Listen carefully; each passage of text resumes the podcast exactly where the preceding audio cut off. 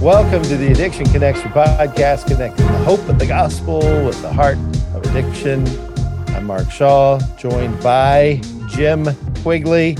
Howdy, Jim. How, howdy, Mark. Howdy. Howdy. Hey, hey. Hey, we're going to talk about a real serious subject that you and I are both going to uh, be tempted to go on rants about. And so we're, you know, we may we may rant this one out. I don't know uh, why we, you would say that about me. I never go on any kind of a rant whatsoever. Yeah, I, I, don't, I, I don't struggle with that, Mark. So you don't have a rant disorder or disease? No. Not at all. I take pills well, for that. Acts nineteen. Verse twenty-seven, and in context, just for listeners, uh, this is this man named Demetrius, who's a silversmith, makes silver shrines of Artemis, which is a statue of Diana, represented uh, pagan worship and, and you know, prostitution, cult prostitution, so prostitution in front of people, you know, as a part of worship, all this wicked stuff. Uh, in uh, Ephesus, and and um, and so I want to read this. This is Acts nineteen. I'm going to start in verse twenty-five because this kind of hits on what we're going to talk about in a in a in an interesting way. These he gathered together with the workmen in similar trades and said, "Men," so this is uh, this is Demetrius talking to other silversmiths in their trade. So he's. This is not a Christian guy talking. He's talking to other silversmiths. He says, "Men, you know that from this business, we have our wealth." All right. "And you see and hear that not only in Ephesus, but in almost all of Asia, this Paul has persuaded and turned away a great many people, saying that gods made with hands are not gods." Verse twenty-seven, "And there is danger not only that this trade of ours may come into disrepute, but also that the temple of the great goddess Artemis may be counted as nothing, and that she may even be disposed from her magnificence, she whom all Asia and the world worship." And so they heard that, they were enraged and uh, really mad at Paul for preaching the gospel. And so I thought that was an interesting parallel into our topic today about psychotropic drugs and big pharma and all that's going on there. Um, and this, the, you know, the censor police may try to censor this kind of thing. Um, but uh, I, I think it's important for us to talk about. But uh, our passage there, isn't it interesting that Demetrius is telling them, you know, guys, this hurts our wealth. But bigger than that, people are not going to worship the goddess Artemis. And and and this guy, Paul's saying that these aren't real gods that we're making. How dare he? I mean, the, the gall of Paul. So launching into psychotropic meds, uh, a study, uh, an article came out in Psychology Today, secular article, not Christian, said that the deficiency of serotonin in the body that has believed to be causing depression is not true. That that's been a theory, and it's it's been proven not to be true. In fact, they even did studies where people ate foods that, um, well, they didn't eat foods that that sparked serotonin production in their bodies, so they would have lower serotonin, and they weren't depressed any more than the other group.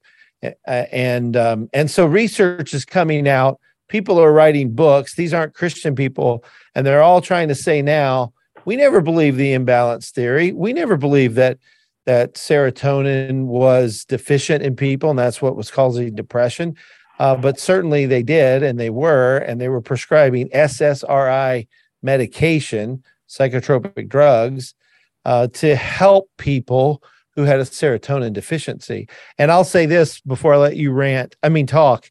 Um, you don't rant. I, f- I forgot. Sorry. I don't do that. Um, the uh, the um, I, I just went to the I A B C conference and spoke, and I asked everybody. I presented it in such a way. I said, "Have, ever, have any of you heard of the uh, serotonin deficiency imbalance theory for depression?" And everyone in there raised their hand. And then I said, have you heard the latest research is showing that, that that's not even true. It's not even a real thing. It was all along a theory, and it actually has been proven uh, not to be true. And they were shocked. These were counselors. These were people from around the country. I mean, not all of them. Some of them had already heard because they research and hear this. This is their area of interest. But a lot of people had not heard about this. So, Jim, take it away. What are some of your thoughts about this serotonin deficiency lie? Well, so I, you know, I've been on quite a journey with this. Uh, I'll just, just, just so everybody knows, I have personally been prescribed Prozac, um, Zoloft, uh, Lexapro, and uh, Celexa. Uh, I've been on Trazodone. Um, I, I, I mean, I, those are all, I think, the ones that I can remember that were primarily for depression, depression. Um, yeah. so, so I, I've taken, um, uh, a lot of these medications. Um, this is and, personal for you. Personal. Yeah. I mean, I, I mean, when I go on rants uh, and people were like, calm down, man. Um, I have to be careful because I will get in the flesh because I have, I'm, I guess I'm, I feel personally offended by, by mm. this because, um, I was personally diagnosed bipolar disorder number two. Um, I, I was on, when I came to Freedom Farm, I had just left my third psychiatrist, and I'm not, I'm not making this up. I was on Prozac. Um, I was on Seroquel, which is an antipsychotic medication. I was on the largest dose of Seroquel you you can take, a three hundred milligram pill that I was to take every night before bed. Uh, mm. I was on I was on uh, Prozac, Seroquel. I was on Klonopin for anxiety. Uh, I was given Suboxone for my um, uh, for my problem with relapsing. Suboxone is a is a, is an opiate, um, but it has a healing effect. We can talk about that on another time. Uh, I was also on Celexa, and I think I was also on Respiridon, which was something for anger, for anger. And I was on all those medications, and uh, I had been prescribed those from another psychiatrist and just given increases in them the more I would have episodes that would lead me to the hospital or into uh, psych- seeing a psychiatrist again. They would just increase a lot of what I already had.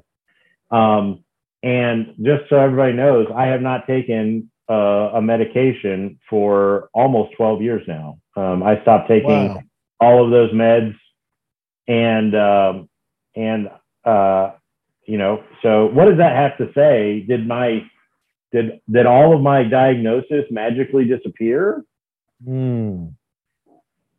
Or maybe, maybe you just see podcast Jim, and I'm just a raving lunatic, uh, and uncontrol uncontrollable all the time. But but no, um, what, what? So I, I, I say all that to say I kind of have a personal, like I'm offended by that world because my visits to psychiatrists were ten minutes. They never made eye contact. They just wrote, they just asked questions and wrote down things, and uh, you know it was. I mean, I really never believed anybody was really doing anything but going through some kind of a routine with me, you know, and it was all very normal. It's just, you know, there was people lined up in the office getting the same treatment as me. And I look back on that, and I was like, man, that's, that's just, I mean, I don't know what those drugs were actually even doing to me. And this is what I, this is where the offense comes in. I start learning about biblical counseling, and you, in fact, when you start studying biblical counseling, you start learning. I mean, you're just in that, in that, you're in that network, and you're learning about more about stuff. So I started to pay more attention um, about that world and, and their therapies and treatments. And they didn't know what those medications were doing me. They, uh, they cannot tell you for sure what those medications were doing to you. They can't. Mm-mm. Um, you know, the mechanism the, of action is unknown is, is right. what it will say. They don't know what it's doing in your body. And specifically when you say serotonin, right? Serotonin level. Um, right, for depression. So for depression, we're back on that.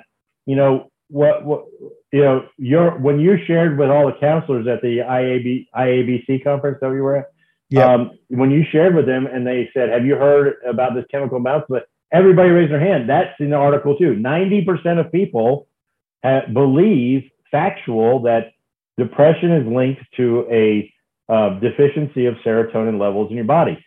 But right. uh, when I found out, they don't know what a normal serotonin level in a body is. No, right. They don't, there is no, there is no normal that they can say, hey, this is normal, and we can see you're below normal, so we're going to give you medication to bring you back up normal. There's no way to prove any of that.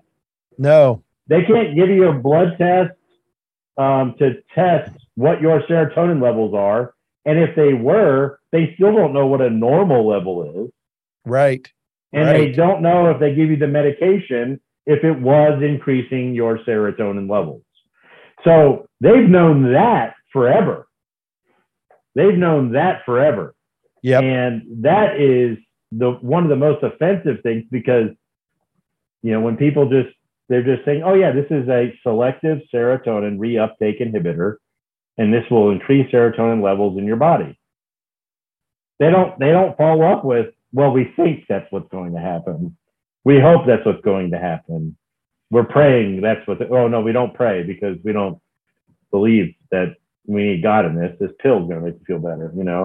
So that, right. that is, that is, that when I start telling people that, they look at me and they're like, you've got to be just some kind of like fanatic, you know, right-wing fanatic or something, because that's, that can't possibly be true, Jim. Like, they have to know what a serotonin level is. They have to know that it increases. They they have to know all those things. And it's like, no, they actually don't know that stuff.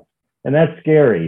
And you know what people, what most people, uh, what a lot of people don't know too, is that uh, S S R Is, weren't they, I, I, now I'm speaking off the cuff, and I don't I don't know the facts about this, but I, I, I don't know if it was the first if it was the first F D A drug to have to have a black box label put on it. Was it the first F D A Prozac? Drug? I think it was. Yeah, it definitely had a black box label. Yeah, uh, the black box label saying that if you give this to people that are like youth, um, it actually yeah. has a danger of increasing suicidal tendencies in people. Right. Increasing right. it. Increasing it. You're suicidal. Here's a black box drug. It might make you more suicidal. Maybe. Maybe. Maybe not. It also it also might increase your serotonin levels, but it might not. But now they're just saying, you know what? Serotonin and, and the imbalance of it, we're just saying that has nothing to do with depression now. Yeah. I mean, they literally, I mean, I, the first time I was given... This was probably illegal, but the first time I was given Prozac, I was twelve years old. The first time I was given Prozac, I'm forty-six. Wow. I'm forty-six years old. Wow! So thirty-four years ago, wow. I was given my first Prozac, and um, and uh, that that drug has been around, and uh, now after thirty-four years, ninety percent of the people in this country are convinced that serotonin deficiency is a cause of depression. And now the people that were doing all of this all wrong are saying, yeah, we got that one wrong. Yeah. The the word that keeps, the, the phrase that keeps coming to mind is, I wonder if it, this is going to be kind of like the beginning of the end for that whole world, you know? I mean, there's another thing people don't realize. Like, psychiatry has not been around that long. Okay. When it comes to the sciences, it's pretty new. Yeah. And, um, and, uh, so this stuff is still in the very beginning stages of, of, of medicine and, and, uh, and science and all that stuff. And I kind of wonder if we're going to discover, uh, more and more that the emperor just has no clothes here, you know, um, the, uh, uh-oh, I think you froze up there. Did I? No, no, you didn't. Um, anyway, uh, I think, you know, I wrote I wrote a thing on Facebook about uh, when I when I put this article on there, and I said uh, on Facebook, I said, I wonder, I wonder what kind of traction we're going to get once we start hearing the stories of how these medications have harmed people. You know, nobody's talking about that yet. We're right. Just, at this point, we're saying, hey, you know what? It was, really wasn't, it wasn't, it has nothing to do with depression. But millions Didn't of work. people are on this medication. And what happens if you stop taking this medication? You go right. through physical withdrawal. I mean, so it's obviously doing something to your body. I mean, oh, yeah. You, you go through painful withdrawal on some of these medications. You know, you, you, you're raising an interesting point. And um, thirty-three, almost thirty-three years ago, September fourteenth, nineteen eighty-nine, the largest mass shooting ever in the state of Kentucky, where I live, forty-seven-year-old guy killed eight people and injured twelve at his former workplace before he committed suicide. So he went in, deadliest mass shooting in Kentucky history. And there, and the reason I know is about thirty-three years ago, because it's, it's we're close to September now, is that Eli Lilly and the manufact and their company, the manufacturers of Prozac, reportedly paid each family a hundred thousand dollars in nineteen eighty-nine, which was a gobs of money. I mean, it's a lot of money now, but back then it was a lot of money. Big settlement with every family in there. And the agreement was, we're going to keep it quiet for thirty years. You can't talk about Prozac and this guy uh, being on it. And so they, whoever, you know, how, however many families, whatever, they they agreed. They all got a hundred grand, and it didn't come out until a few years ago after the thirty-year, um, see, you know, sealing, whatever the, the right term for that is. It, once it was able to be talked about and open, then it came out that, oh, this guy was on Prozac. Well, wouldn't it have been nice to know thirty years ago? Yeah. But it didn't come out, you know. And and I read an article, and then somebody told me about something Tucker Carlson did. I, I haven't seen it, about um, uh, all uh, I read were like seventy-five percent of mass shooters are on thirty to forty different medications. I mean, it's only it's only like thirty or forty of them. And so most of your mass shooters are on those kinds of psychotropic meds. And you named a bunch that you were on. I didn't know all that. Man, they were giving you everything, uh, including, you know, Seroquel, but you were on, you were on uh, all those drugs. And, uh, and I've had friends tell me, and people in counseling tell me, when I'm on Prozac, I'm more suicidal, or when I'm on this med, I hear voices. And now they're saying the antipsychotic drugs induce Parkinson's disease for people. And so you and I are Davids going up against Goliath. My concern is with the psychotropic drugs. Yeah. Yeah. I actually, uh, I won't mention his name, but a professor that you and I both know, um, that teaches a class on, um, on, uh, uh, uh count, biblical counseling and physiology. Um, I believe during his class, uh, he shared with us that just in the recent years, uh, I guess it's Eli Lilly, you said, makes Prozac. That they did, yeah, in eighty-nine. Yeah, through FOIA requests, uh, Freedom of Information. Um, oh, yeah, yeah. They were able to go back and see the original F D A um, process when it came to Prozac. And back then, the process was they had to give two two studies. They had to show two proof of, from two studies that this was uh, an effective uh, drug.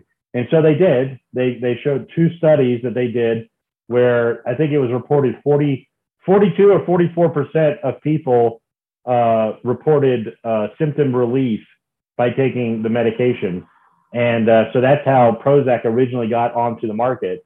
But the Freedom of Information Act request uh, showed that there was something like eight or twelve other studies that they did that showed the opposite. Wow. So they cherry picked the two and got it on the market when they had all these other ones that showed the opposite. Mm. Wow. Pretty, uh, pretty crazy. Yeah. Oh, well, and, and you know, in, in reading about that shooting, I mean, the guy just walks in, he shoots people. He's, he's just, uh, he's kind of zombied out, you know, he's numb to what's going on and just sort of, and sh- surely he's accountable for his choices. We get that. But how much did these drugs, or Prozac in this case, impact him and influence his thought? Uh, you know, I, I don't know, but I think there's some culpability there, some responsibility for the drug companies. But the scary thing is, in just that statement, like I would not, I would not feel comfortable blaming that drug. I don't, you, like you said, mm-hmm. I don't know, but they don't know either. That's the thing. Like they yeah. don't know. The people that got it in the market, the people that prescribe it, they don't really know. That's the scary thing. They just think. They just. It's possible. It's, you know, I mean, where, where, where do, where do these doctors uh, that prescribe these medications, where, what is the basis of their justification for giving them? It's all self-reporting from the individual taking the drug.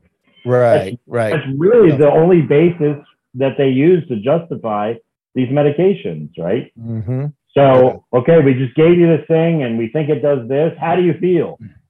Well, I don't feel as anxious anymore as I did. Okay, great. You know, it's working, you know? Yeah. Um, but, you know, and I know I'm making a much more simplistic argument to something that is probably more complicated. Oh, well, not probably, that, that is more complicated, but, um, but, uh, you know, the, I, I'm not being simplistic by saying that ultimately they don't know, because they can't test these levels. They can't, they can't test the efficacy of the drug beyond self-reporting. They, they, uh, they don't know, uh, uh, what other parts of the brain are that it may be affecting, because they're not looking for it to affect those other parts of the brain. You know, it kind of reminds you of the, the big claim to fame when they said that the, the human genome project, is that what it's called? The, the Human Genome Project, where they were going to be able to get uh, D N A all mapped out, and then they were just going to cure everything, you know? Yeah. Um, and, you know, what happened? You know? So uh, imagine that, you know? I mean, a lot of this stuff is, can you cure uh, people's desires that come from your heart? Or do we need a supernatural, life-giving spirit to give us a new heart and to give us uh, the enablement to uh, to change and transform? You know, yeah. uh, I I would I'm going with God on this one. Yes. Well, I think uh, the article that Tucker Carlson did, and it was. Uh, Oh, let me pull it up. He he actually, his, I heard it, he attacked the, the Alzheimer's medications they're giving out too. He says that. Well, yeah, that's a that's something else I want to talk to you about. So Tucker Carlson, drugs are not the answer to every human problem. That's the name of this article, and then he has a video about that, where yeah. drugs are not the answer to every human problem. But so I'm I'm glad. I don't think he's a believer, but he's he least, claims to be an Episcopalian. Oh, okay. Yeah. I've heard him say that many times. So. Oh, okay. Well, yeah, I don't really watch him, um, but uh, I know he's kind of popular. But, you know, th- so the Alzheimer's study, I just pulled that up. In uh, two thousand six, there was apparently a big study that uh, on Alzheimer's and what was causing it and so forth. Well, a scientist who is, I think his name is Shrag, he's thirty-seven. He is a whistleblower who did some sleuthing and saw that there's possible misconduct. I want to be careful how I say this, but uh, that they had falsified or, or made the, the, the medical study, the the way that they were doing it, made it look like uh, it was, you know, lit up and and brighter than it really was. Mm. And uh, and this kind of thing didn't happen by accident. And so you know, he's he's calling them out, and other people are starting to research it and say, yeah, here we uh, we thought this study was accurate. It's not, probably falsified is the is the uh, conclusion that I'm making from reading this. And here's the thing. Billions of dollars went down this path following this two thousand six article that was published, and they just poured money into research uh, on something that wasn't even true. Uh, so again, taxpayer dollars spent, you know, um, just frivolously, really. Uh, no, no, they didn't. They didn't mean for it to be that. That's the way it ended up. At the time, they felt, okay, let's follow this lead. Let's follow this research. Uh, but this evidence-based research myth that everything needs to be evidence-based is exactly that. And so now, you know, all these years, that's sixteen years ago, there's been lots of research that's been done under a false pretense that's gone the wrong direction, whereas that those monies could have gone into studying Alzheimer's and trying to really help people, um, and and and it's just it's just sad to me uh, that to read this kind of thing. But again, we can't have hope in any human institution or organization or entity, even our own government, our own you know this and that in government. I mean, we don't need to have hope in any of that. My only hope is in is in Jesus Christ. Mm. Yeah, amen, brother. Amen. The um, the the human the the human nature factor in pretty much anything um, uh, must be considered, and that's another thing that um, that's that's pretty pretty hard uh, as a as a believer to to deal with, because the secular world for the most part believes in the inherent goodness of human beings, um, that everybody you know. Uh, really has everybody's best interests at heart, which right. doesn't doesn't uh, line up with Scripture at all. But the the problem is is that, I mean, I wouldn't put a number on it, but I would say that a large part of Christianity, uh, self-professing Christians, believe the same thing, like that right. most most people are people are all inherently good and you know have everybody's best interests at heart. So a lot of times, the fact that doesn't factor into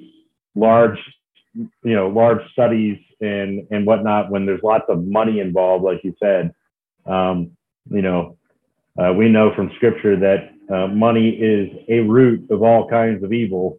And so, uh, you know, it doesn't, it doesn't shock me when I hear, it saddens me, like you said, that people that have been uh, tempted with uh, large sums of money will do anything to keep it flowing. And they'll even falsify documents on something that people, if anybody, if anybody's ever had a loved one that has Alzheimer's or, you know, dementia or anything like that, it's probably one of the saddest diseases I've, I've ever seen, you know? Um, oh, yeah. and to, and to watch people talk about it and to watch people talk about their loved ones that are currently struggling with it or, or did it, your heart breaks for them, you know? Um, yeah, I'm in a, a, oh, go ahead. I was going to say, I'm in a Bible study on Wednesdays with a gentleman that just lost his wife, mm. and he come, he come to pray with us on Wednesdays, and he said, "My wife hasn't known who I was for the past three years, you yeah. know, and she almost she almost screams and gets scared when I come in the room." Wow. And they they were living at a an assisted living facility together. He had his own room because mm. he lived right next to her, and it's just yeah. so sad, you know. Yeah, we, we've had uh, two gentlemen who've lost their wives, and uh, Alzheimer's, I think, was at play. It is sad. And, um, and you know, it's it's a real neurological, physiological problem. It gets lumped into the D S M, which kind of gives the D S M more uh, credence and believability, because that's an actual real situation, you know, where some of these other labels are just constructs and ideas and theories. That one, Alzheimer's, is real, and it tends to make the D S M. Um, and they, and you know, I'm sad when the the money is wasted, because they could have found some things that might have helped, or you know, who who knows. But um, here's what the article said: some look like, talking about the research, Uh, some look like shockingly blatant, that's what the article quotes, examples of image tampering, says Donna Wilcock, an Alzheimer's expert at the University of Kentucky, the state I live in. The authors appeared to have composed figures by piecing together parts of photos from different experiments, mm. says another mole- molecular bi- biologist. And so the obtained experimental results might not have been the desired results, and that data might have been changed to better fit a hypothesis. So that's the the the claim, and, and these are people that are researching it, looking at it, and and saying this just uh, was fudged. It was, yeah. you know, to fit the narrative, to fit the hypothesis that they wanted it to fit. So I just saw, our, I just saw a, a documentary, uh, a miniseries on that. I don't know, on, on something very similar. Did you see? Uh, did you see that thing? I think it's on Netflix or Hulu or something. You you know that that Elizabeth Smart. Oh yeah, that? yeah. You ever watch that that series on her?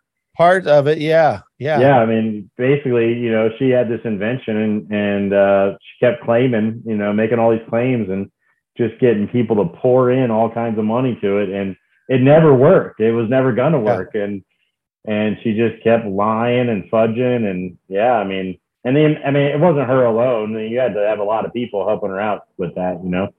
Right. To be able to do that. So, I mean, right. what was all that? That was all driven by money and pride. And, you know, it's like uh, people will go to some amazing lengths, man. They they will. Well, one more uh, little article to talk about, and then we'll wrap up. There, um, there was a lady named Loni Willison. Have you ever heard of her? I had not. Uh-huh. People send me these kind of things, and it's good. It, the, the name of the article is she used to be one of Hollywood's elite, but now she's living on the streets. And this mm-hmm. was, it came out August first, twenty twenty-two. Her name was Loni Willison. She was a celebrity just a few years ago, thirty-seven-year-old woman now, famously married to Baywatch star Jeremy Jackson from two thousand twelve to two thousand fourteen. In the article, he divorced her. It sounds like she's kind of hurt and bitter by that, which divorce is so awful. It is so mm. painful. We just yeah. kind of, oh, they're divorced, you know, oh, you know, but it, it's painful. Um, and so they spotted her on the streets. Uh, I think I think she was asking for money. She's homeless, has been homeless since twenty sixteen, began experimenting with drugs, crystal meth, got addicted. Life began to spiral out of control. She reported everything crumbled because of drugs. She lost two jobs, uh, and her mental health was going down the toilet. That's what the article says. Mm. Uh, and, you know, she was begging on the street, wearing a baseball cap, and they have pictures of her like now and, and before. I mean, just stark contrast in the in the way she looks now versus how she looked then. She didn't want to talk about her husband or divorce, ex-husband. And she's, and here's what she said. This is what I wanted to bring up. She says, I can live on my own. I've got everything I need right here. So she's homeless. Mm. Nobody really cares about me, and I don't want to see them. They don't want to see me. I haven't got a cell phone. I've got food. I've got a place to sleep. I get money here and there. There's food in the bins and near the stores. There's lots here. And then she says at the very end, I lost two jobs. Uh, here, the last thing. So a drug rehab specialist named Larry Marinelli, the owner of True Intention Sober Living Home, uh, tried to help her. He offered to help her, tried to give her a plan to help her battle her addiction. She refused and was back on the street within twenty-four hours. Mm. And that's how it ends. Ugh. So, so your uh, your thoughts about this very sad. All, all these articles are sad. And in this case, it made the news because somebody saw her living homelessly on the streets, versus she was a a model uh, years ago. Yeah, you know, fifteen years ago. Yeah, that that that's uh, um. So the that is a that, that is a uh, a real illustration on why your hope should not be in that they're going to um, they're going to take away uh, be able to find some some medication or something to take away uh, the desire, right? Um, right. Because you know uh, this has always been the the the the mystery that people just can't understand when they look through uh, human beings on like a biological lens that struggle with addiction, right? So you get somebody like this person, and you know back in the days before um, you know there was Alcoholics Anonymous and things like that, you know uh, you would get you would get people that that would uh, that would you know drink themselves into these these desperate you know pits of basically bondage, right? And they would hospitalize them. They would, they would, they would, they would nourish them. They would see them, they would see them uh, um, uh, bounce back to health, and they would be like people with great personalities. And you know, you would, you would just get them, and you know, you talk about with them about what their life was like before they brought them into the hospital, how they were like living in a ditch, and uh, And, uh, you know, after months of treatment in the hospital and renourishment and all that kind of stuff, they would say, now this guy would never go back to doing that again. You know, they would never go back to uh, that lifestyle if taking a drink would bring them there. Now, they let them out, and what would happen? You know, within twenty-four hours, they would be drunk again, you know. Mm-hmm. Um, and they were twenty-four hours ago telling you, they would never want to do that ever again. Ever again. I'm never going back. Right. Yeah. So how do you explain that? You know, how do you explain that to somebody? Because I could literally, if, if the, if, you know, there, there, you and I would both say there are, there are definite physical components to addiction, right? Like if I shoot heroin for any period of time, I'm going to be physically dependent on it. And if I don't have it, then I'm going to want it, and my body's going to scream for it, right? And I could be in the most miserable state in the world and not really even want to do that, but I kind of have to do it or else I'm going to be sick, right? Same thing with alcohol. Alcohol is even worse, actually. If you're dependent on alcohol, uh, you actually can't just stop. You have to actually be medically detoxed from alcohol because it's dangerous. So anyway, um, but after going through all that misery um, and getting healthy again, Um, you know, it, it, if that was the answer, was that the, the physical desire or the physical pull was just so strong that that uh, they they were trapped in it. You can untrap people from that, right? You could do that. You could lock them in a facility and keep them there for a year and give them great education and and and uh, all the food and exercise they want. And then as soon as you let them out, what's going to happen? That's the thing they can't. That, that's the thing they can't figure out. And now they want to tell you it's this this strong urge and strong desire. Really? Is that going to be what it is? I mean, someone that's been that's gotten all their health back, and are you saying that there's a there's such a physical pull after one year of being away from that substance or however much time you want to put in that they can't say no? No, there's a whole bunch of things that go on in life. They they not they they they they they, they may have a desire, right, Mark? But do yeah. they do they tell anybody they have a desire? Nope, they don't. How many steps do they have to do they have to take in order to go after that desire? You know what I mean? Right. There's there's it's not just like, oh, I got this desire and I'm like, you know, following it like a zombie. There's all kinds of steps that have to go in play. Yeah. They they will they will say, I have this desire, but my life got ruined last time, and they have to make a choice. They're like, I have a desire, but you know, I don't have money in my pocket, so I have to go to the A T M. I have a desire, but I have to call up my drug dealer in order to meet them at this place, and I have to get a car, and I have to put gas in it, and I have to go there, and I have to get my paraphernalia, and I have to do all of that stuff. So there's all kinds of choices that are made all along the way.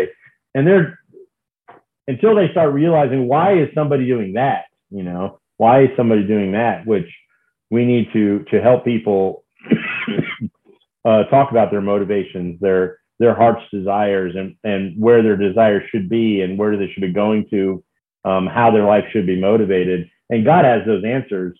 The world doesn't have those answers, right? No. The world doesn't have those answers. They will tell you actually probably the opposite stuff. Like, you know, you just need to think more positively about yourself, and you need to, you need to, uh, you know, th- th- there's all kinds of self-help stuff that all comes involved there. They try to fix you there. So, so yeah, um, th- this is a living example of something that's very, very sad, but ultimately um, nobody's pointing that, that person to uh, where where her desire should be. No one's no one's right. helping her help, helping speak to the heart motivate her heart motivation. Nobody is probably praying that she needs a new heart. You know. Yeah, that's what I was gonna say. Is we need to pray for her, and then you look at nobody loves me. Well, that's why the local church is so important. We offer love, the love of Christ, and really we should be functioning to love each other. That's why I think people do like the twelve-step meetings. They feel acceptance and some measure of love in those Absolutely. meetings. And so we want to be, as a church body, someone who loves this young lady, who isn't just trying to take advantage of her. I mean, you know, um, sounds like she was discarded by her husband. Maybe there's more to that story. I don't know, but it sounds like she didn't want the divorce. But uh, one of the things I get to do is meet with people and try to encourage them. Please don't divorce, you know, at this point. Let's try to work. And we're talking about regular marriage problems, you know, not not severe issues and stuff that may warrant a divorce, you know, biblical grounds for divorce. But I can talk to people and say, you know, let's give it a shot. Let's go for this. Let's come alongside and assign people in my church to meet with them and to talk with them, encourage them and love them. And so, you know, Loni Willison is her name. Uh, she was the Australian Glam Fit magazine cover girl at one point in her life and is now, you know, struggling a- as a homeless person, and not even struggling. She's just living as a homeless person um, and, and refusing help, but it's not the kind of help that you and I can offer through our programs and our churches. Because I know your program's connected to the church. We have the answer. We have, it's not us, it's Christ and his body, the local church, for people like Loni. And mm. so I bring that up, and I appreciate what you do at Karis Home, or at Karis Home. You, you say Karis Home? Karis, Karis. Karis. Karis. And it's, it's spelled was, really funny. It's spelled K A R I S. K A R I S. Karis Home. Yep, Karis Home. Is it apostrophe S? Mm-hmm. Karis Home, yeah. So it's Karis Home, yeah. Well, I said it right. Look at me. And I doubted myself, said it wrong three times. But uh, but I appreciate the work you're doing there with with women. Uh, it's it's hard. I mean, men or women, it's hard. Um, but having an addiction program where you're discipling people who are um kind of like Loni, like they don't feel loved, they are living on the streets, uh they're doing making all kinds of choices, and it can be an overwhelming sense of guilt and shame, and we want to help take that away through Jesus Christ. We can't take it away, but we want right. to help those ladies uh to see that they are made in the image of God, that they have purpose, that they have value, that that yeah maybe people, their ex-husband, their their world, whatever, hasn't valued them, but we value and love them and want to help them. And so I uh, appreciate Karis Home and all the work you do there, Jim. Thank you. Yeah, and that caveat, you you like you were just saying, you know, that's a uh, uh, uh, you know, the attraction to a lot of the uh, A A meetings and things like that are that there are people that ultimately want to care for you and and love you, and you see. Uh, there's a, there's there's quite a few still stories like that. There's one in the N B A, one of the famous ex-N B A guys. He's like homeless, and like mm. his other other N B A guys are trying to like kind of bring him back in and bring him to practice and stuff like that. I forgot the name. I, I have to look it up later. But ultimately, um, uh, that stuff will will will will not suffice. Like I can't love somebody into sobriety. I I, I love them because that's what God called me to do, but I need to point them to where their love needs to come from. So that's where the, the, a lot of these other things are left, are, are, are they leave people and they will ultimately fail, because you can't love someone like God can love them. You can't, you can't work on someone's heart or encourage them like only God, like God can. So we are vessels to point people. We love people. Yes. Make yeah. them feel wanted. Yes. But we ultimately can't be their savior. They need him. So, yeah, I'm going to a counseling meeting after this, and I'm going to be praying, Lord, I need you to show them your love. I need you to work in their hearts. I need you, you know, I'm going to do all I can. Um, and, and I believe he works through me, and yes, I can be loving and that kind of thing, but God, I need you to really do a work here in this, in this heart. And, yeah. um, And I love that, because he does. He's faithful. Not, you know, not maybe as quickly as I want, or, you know, whatever, but he definitely is faithful to do whatever he wants to do.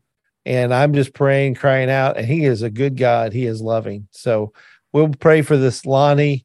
Don't know her, but uh, it's very sad to read that, or the N B A person you mentioned, or ex-N F L mm. players, or whoever, baseball yeah. players. I mean, you know, they, they become celebrities, and uh, and the world just thinks that they should be perfect because they're celebrities. They have it all, you know, the good looks, the money, the this, the that. That's the all that they have, when we know really all you need is a relationship where you are placing your faith and trust in Jesus Christ and him alone.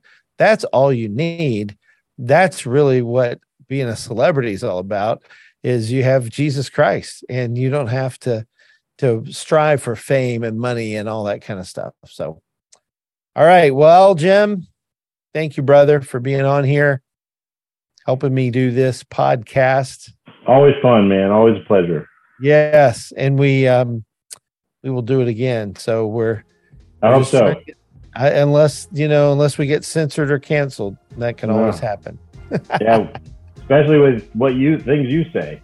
So. Yeah, I know. I know. I have uh, been censored and canceled now twice in my life. So mm. they've they've gotten me twice, but I wear that as a badge of honor.